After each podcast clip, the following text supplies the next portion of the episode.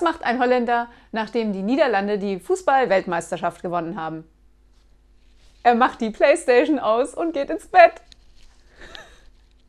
Klar.